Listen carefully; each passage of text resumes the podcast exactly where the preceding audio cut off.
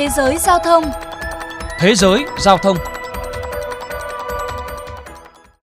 Quý vị và các bạn đang lắng nghe chuyên mục Thế giới giao thông phát trên kênh VOV Giao thông của Đài Tiếng Nói Việt Nam.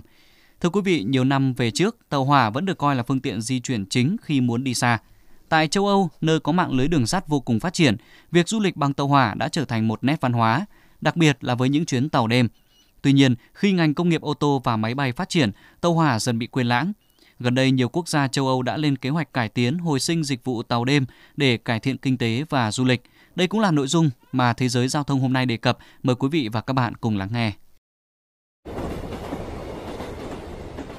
Những toa tàu xa hoa với đầy đủ dịch vụ ăn uống giải trí như khách sạn hạng nhất, dùng bữa tối và uống rượu trong khi nhìn ngắm cảnh vật bên ngoài, đùng đưa chìm vào giấc ngủ trong khi di chuyển xuyên khắp lục địa.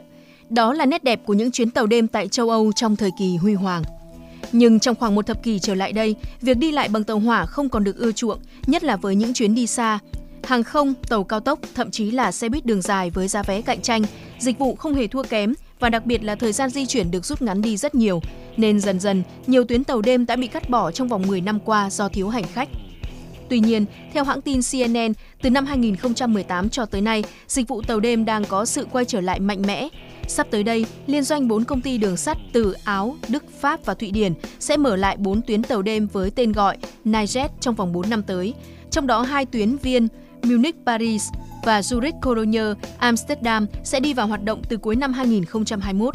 Riêng tại Áo, doanh thu của dịch vụ tàu đêm chiếm 20% tổng doanh thu của các tuyến đường sắt chặng dài. Ông Bernard Ryder, người phát ngôn của công ty đường sắt liên bang Áo OBB chia sẻ. Người dân đang có xu hướng sử dụng tàu đêm nhiều hơn. Lượng hành khách sử dụng dịch vụ này đã tăng 10 đến 15%.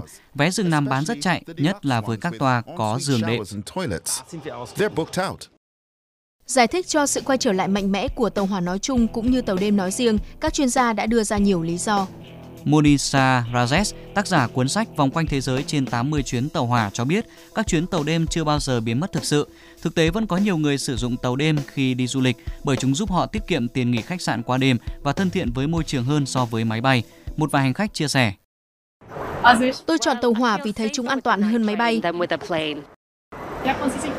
Tôi thấy đi tàu đêm khá tiện vì trong thời gian di chuyển từ nơi này tới nơi kia, tôi có thể nghỉ ngơi một cách thoải mái trên một chiếc giường. Những năm gần đây có nhiều phong trào kêu gọi người dân ít đi máy bay hơn, nhất là với những chặng bay ngắn để giảm bớt khí thải. Trong đó phải kể đến phong trào Flyshame xuất phát từ Thụy Điển vào năm 2018, sau đó lan ra toàn cầu sau bài phát biểu của Greta Thunberg, nhà hoạt động môi trường người Thụy Điển về biến đổi khí hậu. Phong trào này đã làm cho lượng hành khách đi chuyến bay nội địa giảm dần và nhiều người quay trở lại với đường sắt. Ngoài ra dịch Covid-19 cũng là nguyên nhân khách quan. Ngành hàng không trong năm 2020 đã đình trệ nghiêm trọng do dịch bệnh, do đó người dân phải tìm phương án di chuyển khác để thay thế. Việc giãn cách xã hội trên tàu hỏa chắc chắn là dễ dàng hơn so với máy bay. Công ty đường sắt OBB của Áo cũng đã lên kế hoạch ra mắt các toa tàu giường nằm con nhộng. Theo đó mỗi buồng toa tàu sẽ gồm 4 giường nằm. Mỗi giường có thể coi như một căn phòng nhỏ khép kín với cửa khóa riêng biệt, tạo không gian riêng tư cho hành khách cũng như đảm bảo việc giãn cách xã hội. Về mặt chính sách, dịch vụ tàu đêm đang nhận được sự ủng hộ từ chính phủ các nước châu Âu, tiêu biểu như việc Pháp sẽ mở lại một số chuyến tàu đêm vào năm 2020. Năm 2021 cũng đã được chỉ định là năm đường sắt châu Âu.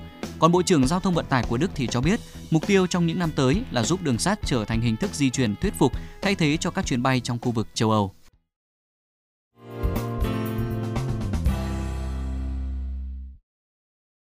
Thưa các bạn, còn tại Việt Nam do ảnh hưởng của Covid-19, đường sắt Việt Nam đang ở giai đoạn khó khăn nhất lịch sử khi dự kiến lỗ 1.200 tỷ đồng trong năm 2020.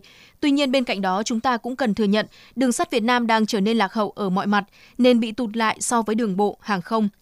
Tiến sĩ Nguyễn Anh Tuấn, giảng viên bộ môn đường sắt Metro, Trường Đại học Giao thông Vận tải Thành phố Hồ Chí Minh cho biết, cần có giải pháp mang tính lâu dài như tăng cường đầu tư, hiện đại hóa cho hệ thống đường sắt Bắc Nam, kết nối tốt với các phương thức vận tải khác, đặc biệt là các cảng biển quốc tế, cần có cơ chế hiệu quả cho ngành đường sắt, trong đó có thể nghiên cứu phương án xã hội hóa, cải thiện dịch vụ.